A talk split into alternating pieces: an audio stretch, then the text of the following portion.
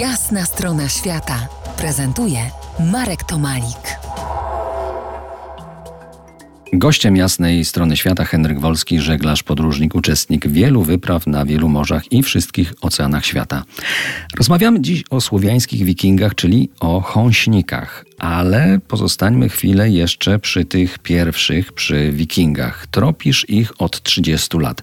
Gdzie znajdujesz najwięcej tropów wikingów? Tropów wikingów najwięcej można znaleźć jednak na morzu. Ich wyczyny morskie przeszły niemal do świadomości nas wszystkich. Wikingów można podzielić tak z grubsza na trzy kategorie. Wikingowie norwescy zasiedlali Wyspy Owcze, Szetlandy, Islandię, Grenlandię. Wikingowie duńscy to były raczej wyprawy do Francji i do Anglii. I wikingowie, nazywam to umownie szwedzcy, podróżowali przez kontynent. Pierwsza dynastia rosyjska to jest dynastia Rurikidów. Mówi się, że to jest pierwsza dynastia pochodząca od wikingów szwedzkich. Ich działalność na tych terenach zaczynała się już w VIII, nawet VII wieku. Oni bardzo intensywnie podróżowali, handlowali nie tylko z mieszkańcami Myklagradu, ale także handlowali z Turcją.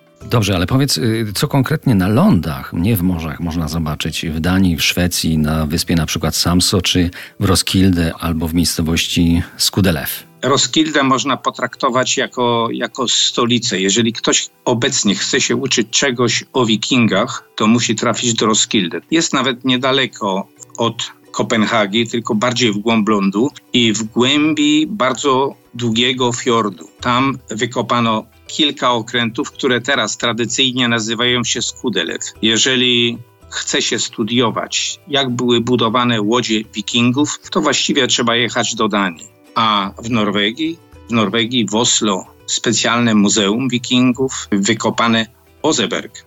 Ozeberg miejscowość jest na południu Norwegii, a wykopane łodzie z Ozeberga są przedstawiane w Muzeum w Oslo. To może największe znaleziska. A teraz na samej Danii kiedyś organizowałem rejs śladami wikingów normalnym jachtem. To, to właściwie niemal każda wyspa ma w sobie coś.